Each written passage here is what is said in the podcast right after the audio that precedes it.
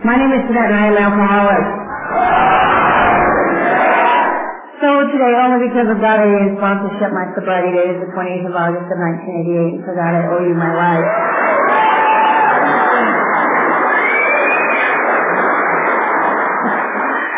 this is too funny. Um, you know, many people know that John and Cindy are great heroes of mine, and, and looking out at you, I know they must be for you too. When John asked me to um, come participate in this, I hung up on him. it was a bad connection. He was like out on a ranch or something. Um, but between Joe and Cindy, we got tracked down and we got taken care of with me getting to be here tonight with you. And I'm just thrilled beyond belief, overwhelmed and delighted. Nothing I can do to ever thank you enough. It's truly, I am living a dream I never knew I had. I, I never knew I wanted to stand in front of a group of people that know me so intimately and that I love tremendously, fully clothed. And, um, you know, because that green is original, and I'll tell you what, the boys in North Dakota are really giving a run for their money, and, and I just think you guys are often duplicated, but just never replicated. I mean, I remember Richard and Carlene driving us to Billings, you know, when Clancy was coming, or some other festive occasion, and um, being trapped in the back of the van. and, uh, I was trapped in the back of the van this afternoon, and um, I was so Teresa and our compadres back there. Um, so thank you to all of you, um, you know, for the example and the demonstration of your action in AAA. And let's get drunk. you know, because that's what we're here to talk about. Stephanie, God bless her, she called me, tracked me down in Helena the other day and asked me what I like to drink. Jack Daniels? Johnnie Walker Red, Jim Beam, Vermouth, uh, Gas, and, uh, and that rapidly went through my head. I said, Father, we'll be fine. but she's really going to be thinking, what did he say to me? Um, I didn't want to scare her too much, but I, I do. If I could golf with any kind of like consistency, I think I could be really good because I want to just hammer that ball and, and you don't get arrested. Because um, usually when I hit people, I get arrested. So, yeah, I'll tell you what, I am, I am the skinny little Indian girl from the wrong side of the tracks. I was uh, raised in Butte, Montana. I spent a lot of my formative years there down off uh, uh, Acreton, Colorado, where we live behind Jerry's Corner Bar, um, off of Main Street. And my father was a hard drinking man. You know, he carried a 357 and there was a lot of excitement and adventure going on in our home. Furniture flew a lot and the cops were often there because my dad uh, was a Vietnam vet, and so if you have any experience with that, I'll tell you what, there's always excitement happening Friday night, Tuesday night in my home, Wednesday afternoon. He would um, go commando and like walk down the house and barricade the, the windows. And, and as a kid, I don't remember really understanding a lot of it other than he just was really tortured. And I didn't understand that, you know, I just thought that he was a jerk and a creep and I wish that he would leave us alone and, and stop drinking. And I was never going to drink. I was never going to be like him. And, um, you know, luckily today I'm delighted that I am just like him, that we share this disease. And I don't remember my drink. I wish I could tell you a fabulous, you know, getting to know you story about the first time that I drank. I don't have one. I remember being six years old upstairs in the attic of that house on Colorado Street, and I am first and foremost a pyromaniac. And um, I'm concerned about the forest today, so please um, put your cigarettes down, stand on and crush them, you know, carrying around in the pop can. Um, because I, huge amends I owe for, uh, I've torched a few things um, in my day.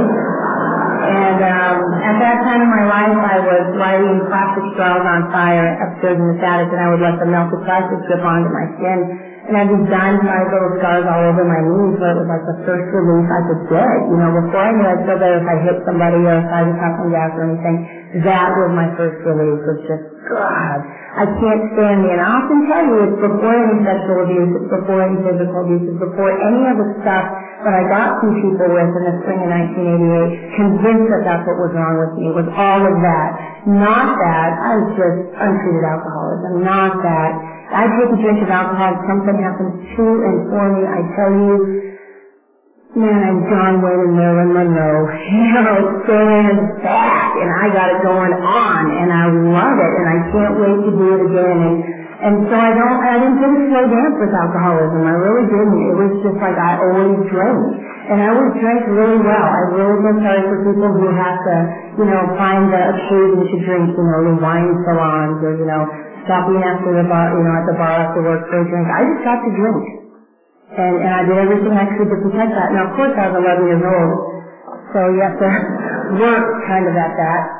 I love this podium. There's a big shelf down here and I have two bottles of water on it that's both mine. I stuck the bar before I got here. Um, but that's pretty much what happened. I started drinking and I started doing all kinds of things. But you know what? I'll preface this. I'll, I'll give you kind of a little frame reference and it's my, it's my favorite story to tell. It kind of set the mood.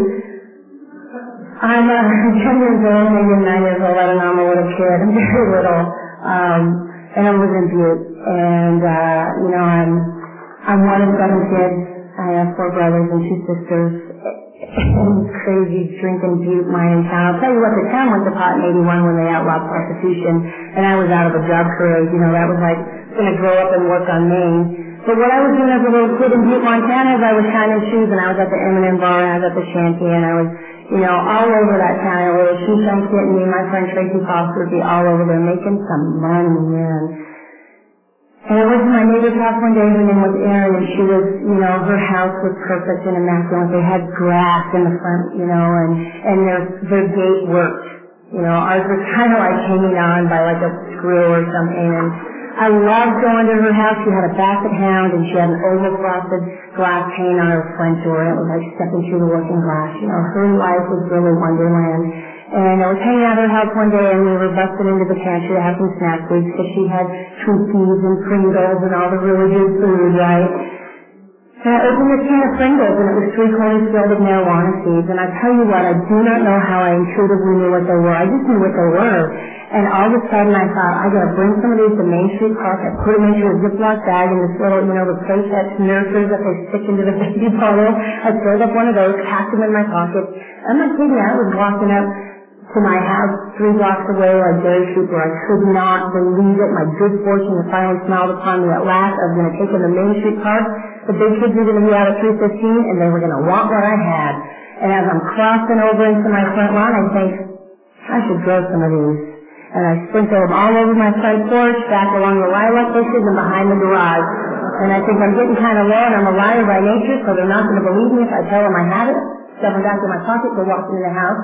And my mother dusted me, you know, higher than heaven. I went walking in the house. She told me I could get a piece of fruit. I went in the kitchen and I got a piece of fruit. I came out and she said, Jeanette, your little thief, I told you you could have a orange and I was doing a noodle dance, and she's pulling that plastic bag out of my pocket, and she looked at him, and that, you know, look of absolute horror and disgust was on her face. And and my aunt, who I recently saw, said she was there. And my mom just had a baby, and she said, "Baby, can I have those?"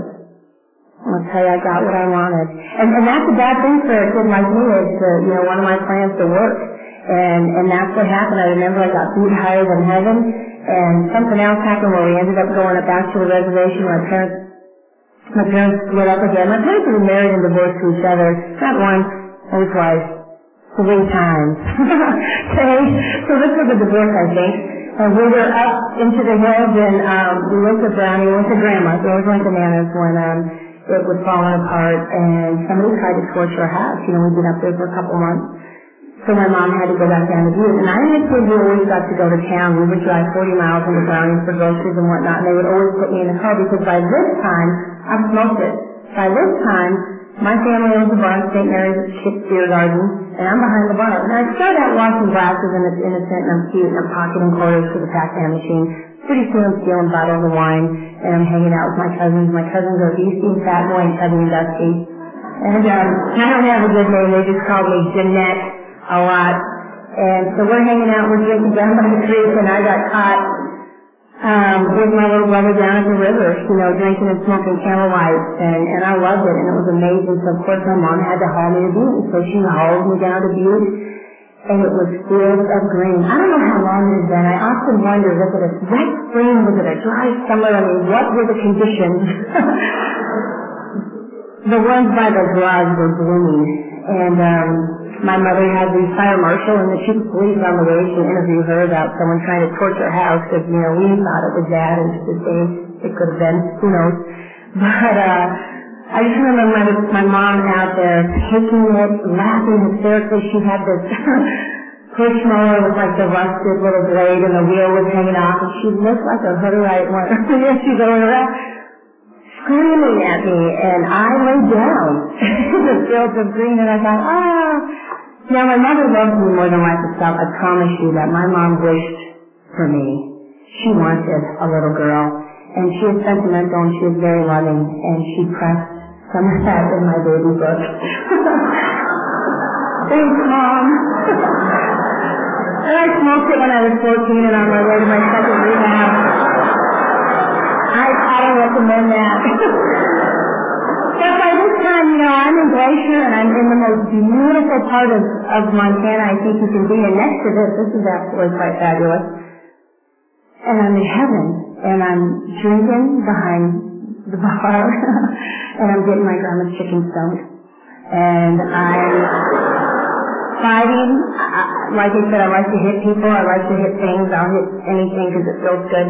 And um, I'm fighting all of the time. And you know, this one time I remember maybe 11, maybe I'm 12 years old. I don't know. I'm down by St. Mary's River. And it's a beautiful place. It cuts right behind St. Mary's Lodge. And I'm down with my little brother. And my little brothers, I tell you what, they adore me. They really do. And they wanted nothing more than to just be with me to hang out. Because I was their cool big sister and I had a dirt bike that didn't have any brakes. And to stop it, I had to lay it down. You know, I mean, I loved it. My kid has a dirt bike today, but he wears a helmet. Um, a little different. And I was out there with Arnold, and Arnold, you know, for some reason I was having a bad day, or maybe I was just having a bad morning. But I'm out there with him, and, and um, I had a couple of bottles stashed, and he reminded me of this the other day. He said, do you remember when you made me drink that wine? Because of course I don't want to drink alone. I mean, come on. Don't you want to be cool like me? And uh, he pissed me off when we were fishing, and I had this fishing pole that had a um, barbed hook on it. They had the serrated hooks on it. And I remember, and you know, and, and I'll tell you what, this was maybe 20 years ago. I don't know, it was a long time. Uh, and he was describing it for us the other night. He said I could just hear it cutting through the wind. And I was swinging it at him, telling him, get away from me, back up, leave me alone. And I caught him right in the lip. And um, I didn't let go of the fishing pole. And he was screaming to high heaven, and my mom came running out of the house. And, you know, what I remember after that is that they had to fly him to Alberta. They had to fly him up over the border to um, have it surgically removed. And I'll tell you, I wish that I, I could stand here today and tell you that I hit my step and that I remember that incident, but it did not. Because I suffer from perpetual forgetfulness. Okay? Hi, how you doing? I'm back. Great. Wonderful. And thank you for the grace in the program that I got to drink a few more years after that because I needed to. You know, all the instruction, all of the time I talked with those little boys and, and I'll tell you what, I just had the last week juggling time slots trying to see them all because for some reason they wanted to be with me. I don't know what that is, but it was fabulous and I'm very, very grateful.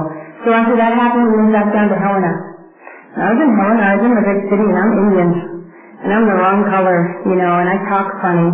And um, I hated these people. You know, I could not stand. I'd stand in the halls of Helena Junior High, and by this time I'm already um, making a little profit on the side, selling some of the accelerants that I was using as I was drinking. Don't know way to phrase that, but yes, I was doing. And um, I was in the eighth. So by the time my uh, my freshman summer rolled around, my parents had already had me committed for um, a psych evaluation, and now when I'm 10 years old, they're taking me to a, um, psychiatric, a psychiatric um, facility Monday, Wednesday, Friday, standing appointments at 3 o'clock after school. What is wrong with her? You know, most importantly, what do we have to do to make her right? Mean, I really believe that that, that was their intention, and that was their best hope, that they wanted nothing more than to have me just be complete and okay and fulfilled.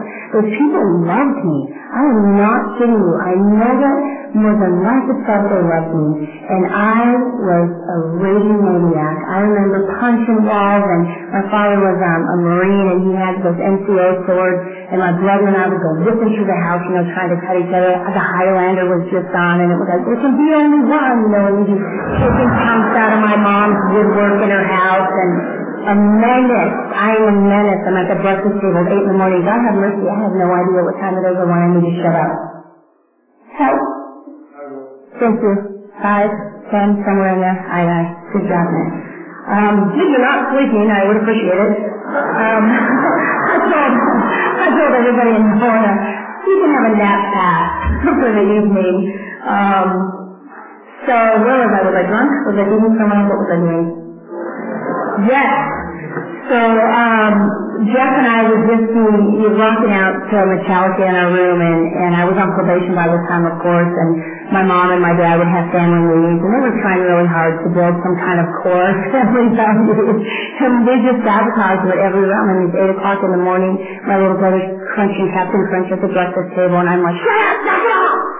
you know, and my mom's trying to flip eggs over there, you know, and they were trying to do the non-confrontational, you know, love, I don't know, they should just whack me over the head with the frying pan. Um, I was just a monster, and I can remember my freshman year in high school, walking down the halls of Helena High, and man, those kids just, like Moses parting the Red Sea, man, they backed up. And, you know, I didn't want to be like that. I wanted to be a cheerleader. I wanted to be a jock. I wanted to be all of those things. I just couldn't follow through with it, you know. I had that grand idea of being, you know, Billy Mills or something. It didn't happen. What happened was I started getting arrested a lot. And that's one of the things that Stephanie and I have in common is that I am most comfortable like this. To this day, this works for me. Um, I can even sit this way for long periods of time, believe it or not. because there are many times they were very, very angry with me. So my, my poor mom, she's got this crazy drunken kid and this crazy drunken husband and, you know, we were just raging through the town of Helena and, you know, I have this absolute, one, one of my favorite drunks was, um, I gotta have enough. I don't know about you, but I gotta have enough. I had two suitcases of Rainier, California Coolers when it came in a two liter bottle and about a half maybe a Mickey half kind of uh, Lord Calvert. And I'm just all about the octane mixture. I don't care what it tastes like because I just want it to feel good. And I will drink anything, trust me, absolutely anything. I I tried taking my dad's Wilson Test one time because I was desperate. I drank rubbing alcohol, vanilla extract. When you're on the mental ward, you gotta do something. Because they weren't medicating me. Although I really needed it. I was drinking vanilla extract, almond extract, rum extract, and I'd go in there and I would say, I'm going to make cookies for community meeting, you know, and call my little kitchen. And in the hospital, they have like industrial sized bottles, you know. and I tried to convince my friends to bring me up, I tried getting Carmen to bring me up some booze on top of John's cup. I'm like, sit it by the door, nobody will know, because you can bring me up like my last meal before I ship out for rehab again. God bless that woman, I'll tell you what, but one of the last ones that I can remember is I was out at the fairgrounds and I had um Amanda was with me and I had stolen a car and I'm really good for stealing cars. I don't know how to hotwire a car, I know how to steal purses and get your keys. And that's what I did, you know, I, I got this car and I ended up down at the fairgrounds and, and it's that feeling when Bill talks about in the book that he reflected with that certain sense of satisfaction that he had enough to carry him through the evening. And I sat there with my case of beer because I'm always planning to prepare. That's the one thing that I do, and, and I'm quite organizational in that sense. I can of, I can coordinate events well. Got to have enough beer. And when I show up to the party, one of the main things that I make sure that I have is like, I'm going to find out where the stash is. The washer is always a good place. Fill it up with cold water or some snow if it's winter in Montana, and you throw beer in there, and then when you go upstairs and drink everybody else's beer, you get to go back down to the laundry room, have your own, come back up, drink your beer. You know, I'm just, I'm not a sharer. I'm really not. I'm a pretty spoon hogger. That's what I am. but, you know, if you have something you want to share with me or else. So I'll tell you what, I'm drunk, I'm out at the fairgrounds, I remember this cop coming in, and just, be, you know, when you're that drunk, what do you care? Arrest me. You know, send me home, I'm 15, what are you going to do to me? Take away my birthday? And I would have them take me home, they'd stand me in front of my mom, and they'd be like, how can you do this to her? How can you do that? You're right, your potential.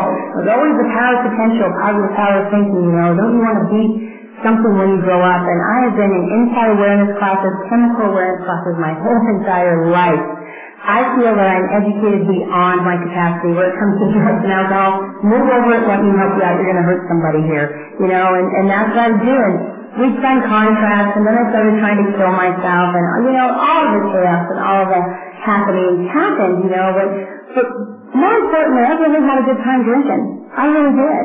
And, and I will pay the price. I will take the consequence. I will take the beating. I will. It is worth it. And no matter whose heart I break, and no matter that my mom's standing in front of me just like, what is wrong with you? I just remember screaming at her, I'm evil! I didn't ask to be born! You know, I'm writing the lyrics from Metallica, you know, fade to black in my blood, and I'm stabbing them into my bedroom wall with, you know, nails and knives and stuff. And she's got her children, and, you know, and oh, it was awful. I often tell you, my mother, you know, I am the girl that your mother warned you about because my mother was warning you about me. She really was. She was like, if you go out with Jeanette tonight, you are responsible for your own actions. Tell your mother not to call me. Because she would be fielding phone calls all the time about what Jeanette had done with her child again. And I started getting that. I was like, if you can't run with the big dogs, stay off the porch. And because it's going to go down. Something's going to happen. If there's going to be a wet t-shirt contest, I'm going to have a no t-shirt contest and I'm going to win. You know, if we're going to go out to the lake, we're getting in the lake. You know, you just, it's going to happen. And my friend Carmen said that to me one time. She said, Jeanette, I'm really, really, really glad you're sober, but God, I miss how crazy you were. you know, nobody drugged me around this town like you did. And I swelled with pride, you know. But unfortunately, at three o'clock in the morning when I want to kill myself or one of you, you know, it's not happening and it's not there. And, and, and I really do, you know, I feel like I'm here by mistake because I don't have this, you know, tremendous moving story of how I got sober. It happened by mistake.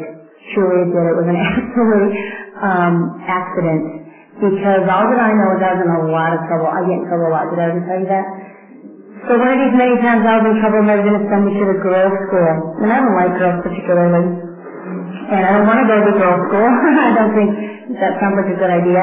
So I'll do anything to get out of going to the girls' school. And they said, well, you can go to this drug and alcohol treatment program. In Seattle, Washington, or Tacoma, Washington, rather. And uh, it was a 28-day program. I'm all over that. You bet. Sign me up. Where do we go? Now, as I'm driving there, 611 pathetic miles with my parents, lost in the back seat. you know, I'm thinking, this is not, mm, Mountain View was kind of good, because I could run from Mountain View. I am off of K Street in Tacoma, where the real deal's going on. And I'm not kidding you, I am this scared little kid in the back of this car going, oh my God, I take it back. Please don't leave me here. Please be begging with my mother. Don't leave me here. How could you do this to me? And she dumped me off at that door. They brought me there at 2 o'clock in the morning. They were so desperate to get rid of me. and walked me in there. And I'll never forget it. You know, the, the little watch nurse or whatever said, we can't take her tonight. My dad said, you have to take her. She's like, no, we have admission starting at 6 in the morning. He's, you know, he looked at me and he looked at my mom and said, what are we going to do? Go home you know, that's okay, we can take it back, we can change your minds, I'll be better, I promise. And all through that day, I was crying in my mother's lap, please don't do this to me. And uh, we ended up out at Bremerton. And, and this is really important because I stood in that cafeteria, that treatment center that night at like the General Hospital, and, and the 12 steps and the 12 traditions were on the wall, and there was a, you know, a fluorescent light, and like it was flickering on and coming off, and flickering on and coming off, and it was just kind of beamed right on the second step. You know, it was hard to believe that a power greater than ourselves would restore us to sanity. And I'll tell you what, the breath I had been holding my whole life came out. That somebody else knew that I was insane. And I was like, oh, alright. We went out to Bremerton, we were at Naval Shipyard, my dad was working in a former Marine, locked me up, I watched, had to leave ball, and smoked a lot of cigarettes, and watched the mothball fleet which is where we surrendered to the Second World War was signed, one of those ships, the USS Missouri, and I watched those ships floating out there in that yard, and I'll tell you what, they were three football fields long, and they were football fields and half wide, and they float on the water. And I remember thinking, you know, if that ship could float, maybe I could too. And to this day, I do not understand buoyancy, and please don't explain it to me. Because it was in that innocence that I got my first hope that maybe I didn't have to drink. He didn't have to live the way that I was living. I didn't know any of that because savvy and cool as I am, I am just here because they're making me be. You know, and I'm trying to prove to them I'm not alcoholic. So I went to uh, 58 days of treatment. Um, and they told me I was going to have to write a fourth step before I got out of that residential treatment center. That did not happen because I will wear you out.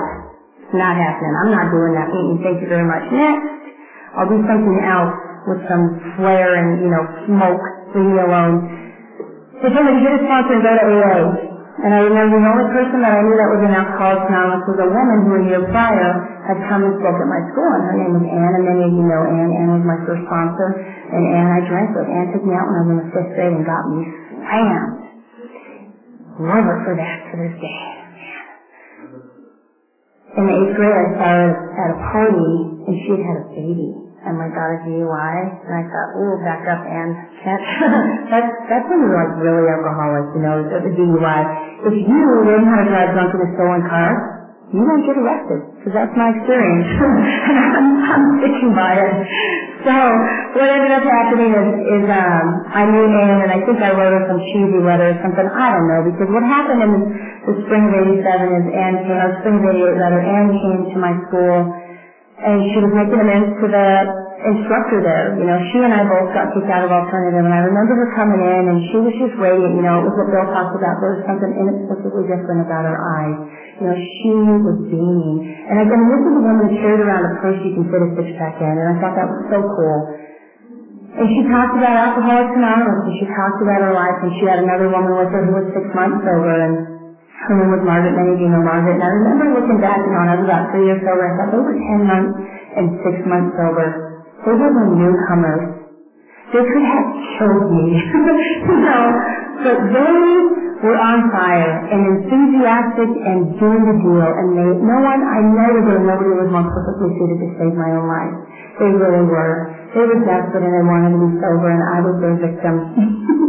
And that's what happened. I really just got drugged here against my own will, kicking and screaming the whole way. I didn't want to come here and meditate or levitate or whatever you're going to give me. Did I want what you have? No, thank you. Divorces, stretch marks? Mm-mm. I'll pass. You know, I just want to be off probation. I want to get out after six o'clock at night. That's what I want. I want to be where the boys are, okay? Oh, there's a boy in the room. I'm staying. So, and, and that's pretty much what happened. I'll tell you what, I got out of treatment that second time, and, and I ended up in um, the Alano Club on a Friday night meeting, and the woman said to me, she said, you know, we're going to coffee afterwards, and, and for some reason I just went with her. And I've watched the recovery group in action as I have watched my own group in action. I have watched how you just take the battered, broken person and, and like tag team them, you know, up against the rope driving to a restaurant, the next thing you know, they have a big book, the next thing you know, they're looking you in the eye and not, no, no, no, no, you know, and, and, on and on and on. And the miracle and the magic happens of what we know here is recovery. And that's what they did for me. Those women, as ugly and awful as I tried to be because I got here with the Metallica metal up your shirt on. In the context, is that what I say? Okay. And had a touch from the podium, the new thing ripped up shredded jeans. I had a mohawk. It was hot pink and blonde. And I remember Carlene saying to me that I was a piece of work when I got here, and I thought that that meant I was looking good. Because I had it going on. I was wet. I couldn't sit still. I remember everything on my body was moving. And she would sit by people, and I'd be like, how come you never sit by me? You always sit by everybody else. And she's like, baby, you are moving the room. you know? And I would pinch myself in meetings and sit there going, oh my God, oh my God, when's he going to shut up? I hate those shoes. Oh God, I hate that. He needs shave. You know, all of this stuff going on in my head, and then da da da da. Ah! You know, it's happening, and it, it's like a Metallica conference and a Shriners conference and a Stampede and a livestock auction and a baby shower. It's all going on. Right now. And it's like, how do you deal with that? And that woman sat down with me with the book Alcoholics Anonymous. She said, do you have a big book? I said, yes ma'am, I do. you know, she said, you do? Yeah, I got a big book in October of 1987. I was locked up on the psych. There was a lady up there who was three years sober. And asked me what she was doing on the psych with me. And she was there. And I took her book, and I took the book from the library, and I highlighted and I underlined everything she had in the book. And I wrapped it up in a pair of dress jeans. I put it in a patient's belonging bag. I called my mother and said, get up there right now. And she did. I handed her the bag. I said, take this home, put it in my closet, don't look in it. And she did. And I remember stumbling in my closet one night because I had no furniture in my room because I'd broken it all in a fit of rage and I found that bag and dude, there's those jeans. And there's that book. What's that book? So when Anne picked herself up off the floor, she said, read the doctor's opinion. And, and, and my book was stamped throughout. And all the pivotal pages, 25, 35, 63, psychiatric department, St. Peter's Community Hospital, West Side, forget where I come from. Read the doctor's opinion, she said. So I read the doctor's opinion. I read the doctor's opinion, so the sun came up the next day. I read the doctor's opinion. I thought that she wanted chapter outline, book report, what I had to do, you know, always highlight, underline. And I asked her, and I started following the boys at the halfway house. And she said, when I saw her, how, how did she stop me? I don't know. How did she know I was that? She said, did you read the doctor's opinion? I'll tell you what two of my other heads came out. And I said, yes, I did. I don't understand. And she said, good you're teachable. Oh, sure, great, wonderful. What? At my house Tuesday at 6.30. And that's what I did. I went to her house. We went through that a page at a time, a sentence at a time. She completely defined words for me that I found, my husband always says, having a grown person read to you in public might is a little bizarre. But I did it and I nodded a lot. She seemed happy when I did that. you know, I kind of feel like I was in a wind tunnel, you know, like you know, obsession. Oh, I got that. You know, and all of these definitions. And I'll tell you what, I really am not uh, the rocket to sobriety that I know. I have just a tedious, tedious, monotonous program of action. That's what's happened to me. I followed what that woman told me to do. And, and a lot of the times I didn't. You know, I can remember coming to meetings and I'll never forget I was invited to speak at my home group when I was three years sober, and this is the condition I was in. I showed up in a t-shirt and a pair of shorts, and the greeters were greeting in jackets. And I thought, gotta go. And I don't know how I even ever got to that talk, and hopefully they had burned that tape long ago, but I got pregnant shortly thereafter, so that'll what happened. Because if you don't make your men's use birth control, that will happen to you. I'm just warning you now, Stephanie. Um, but I'm a, I'm a little late for this one. Anybody else? We got you back. um, we made a baby, and uh, that was 14 years ago this year. And and that was one of the things that often broke my heart about not getting to come to Beartooth is that I had this little baby and um you know by the time that baby was old enough to leave him with grandma I had another little baby and the same thing and now the baby is five and here I am and and again I trust you I I just it's a dream I never knew I had. I, I, I look at my life a lot of times and I cannot believe this is happening. I just want to like yell, I know. something, you know, like, can you believe we're here? We are a room full of a thousand miracles, of moments and magic and time of when it just happened. You know, you can't define it, you can't put your finger on it, you don't know when it did, but it happened for you, that you made it to this room tonight. And that's huge. Because I'll tell you what, life is expensive. Life is expensive for everybody. For the guy down the street, for the beautiful man who lives to ranch this mountain, it's expensive. Breathing in and out, paying taxes, learning and loving. But for us, it is priceless. Because you can't buy sobriety. I live in a town where there's a lot of flash and a lot of excitement, and I'll tell you what, they have to come to AA to get sober. There's nowhere else we can go. And that at some point is all that I wanted from you. I just didn't want to drink anymore. I didn't want to feel the way I was feeling. I didn't want to have to cut myself, punch walls, beat people up. I didn't want to have to live that way anymore.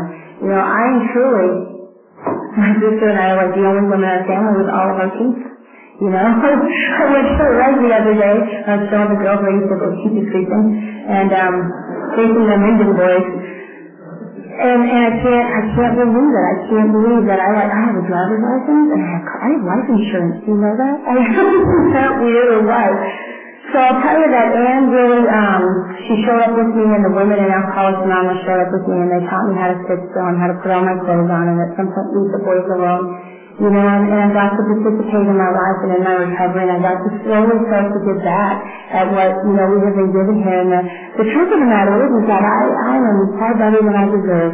I really am, and I'm just as grateful as I know how to be for that. And, and I can't, you know, the, the one thing that keeps weighing heavy on my heart is I want to tell you a story about my dad. Um, I love my father more than life itself, and, and my dad and I got sober in 1988 together, and he was sober for 10 years in Alcoholics Anonymous. He shared this program. We had amazing hope and healing in our family. As you well know with that life, we had radiant days. You know, and even the heartaches were better than they ever were drunk. And when I was, when we were 10 years sober, my father got drunk. And I didn't know when he got drunk. I had no idea because my family hid it from me. All that I knew is that he was all of a sudden moving to Ecuador. my dad had three families on two continents. He's a busy boy. And I remember when he left, I had just moved back to Montana. Jason and I were at beat test and uh, going to school, and um, He left his NCO sword with me, and he left some safety deposit stuff, and a few other things. And, and I remember having a talk with him about his funeral, what he wanted, and, you know, that he wanted to be cremated and all this stuff. And you have, you know, your parents tell you that mm, yeah, yeah, yeah. And I didn't really write down a lot of it, but I had the gist of it, you know, and I can kind of remember. And my father had a chronic heart condition. He had two open hearts. Them at St. Luke's, you know, that where the recovery group really rallied and showed up with us at that time. And so my dad left the country and he ended up going to Ecuador. And in March of 2004, he told me um, that he was no longer going to continue medical care for his condition and that he was tired and that the road had been long, you know, but he was done. And the words that came out of my mouth were, Dad, I respect you, you know, and, and thank you for telling me. So what my actions were is that SOD no good, you know, dirty dog. And I stopped talking to him. Not on purpose at first. It was hard to get out of country alone. You know, he has a big, he's with a new family down there. He's got another baby girl and, and I listen to all the crap my head tells me about, you know, remember when and when that happened and he did this to me and so sad to report that to my sponsor because when I am under attack, I usually call and say, I'm under attack. And I didn't. And I think I mentioned to her that year, you know, I didn't send my dad a Father's card this year. That was no big deal. You know, she said, you need to send that card. And I didn't. You know, and by August, by about my birthday, I was kind of getting a little burning in my stomach of like, ooh, not really sure what it is. Maybe it's my diet. Soda pop. Uh, I don't know. But just that ache when you know you're off. Because I know when I'm off. I have a great calibration. I used to live in fear every day of my life. And I don't today because of these people in this program. And when I did that, I know. I couldn't put my finger on it. And a week after my 16th sobriety birthday, my father died in a bar in Manta, Ecuador. It was called the Memphis Bell. And he had the big one. He had his first heart attack at 36 and his last one at 54. And when that call came through, I wish I could tell you that I was current and that I was complete and that I stand here before you a good, disciplined daughter in AA, but I was not. I tried getting a hold of my sponsor. I got a hold of Teresa, screaming to high heaven on the side of the road in West Texas that my dad was dead. And she said, oh my God, Jeanette, it was 10 years ago today that my dad died.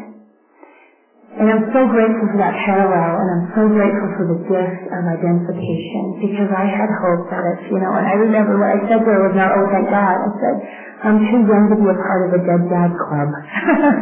but I didn't live that way, right? I did, and I didn't honor that man as he deserved, and as was suggested to me in this program. And it took about 14 days to uh, recover his body from a foreign country. A couple hurricanes happened. They shut down Miami, and it was, it was a mess. We got his body home and we had an amazing funeral, which Alcoholics Anonymous just, I mean, that's why it happened. It happened because my sponsor, my home group, and the newcomers showed up in a tie. That's what happened. And I was able to honor him. I was able to participate in his death in a way I wouldn't have been able to. You know, I made sure that he had everything that he needed and farewell. Was an amazing ceremony. We had about four bald eagles fly over his, his burial site. It was, you know, it was the way it should have been. What happened when I got home that evening, I remember sitting there with my husband feeling, I, I've never known pain like that, drunk or sober, feeling like I just, I wanted to die. I thought I have his sword. You know, he left that with me. And what I can tell you is that my father gave me my inheritance before he died. He passed on to me that which I was to have to honor him, you know, after he left this world. And so I promise you, that if you take these actions, whether your parents are alive or dead, the freedom that I have today is the fact that I call my mother. My mother right now is at my house. You know, I call my mother every chance that I get. You know, I buy her chocolate and black jelly beans, and I listen to her talk to me about the powwow, and I'm like, okay, you know, when's it going to end? But she was my last connection to that man because they shared an amazing, passionate love to which I'm so very grateful because I would not stand in here before you without that. You know, so I tell you what, I'm glad that you stayed awake. I don't know if I'm done, but I feel like I'm near the end. Richard stayed awake, thank God. I think he nodded once, but he drove me after, once we got the big tender. I don't know where I'm at, but um, I do know that there's a lot of women that I sponsor in this room, and that there's a lot of people here who have watched me get sober and, and continue to help me stay sober. And all that I can tell you is I thank you for my life, and I love you all.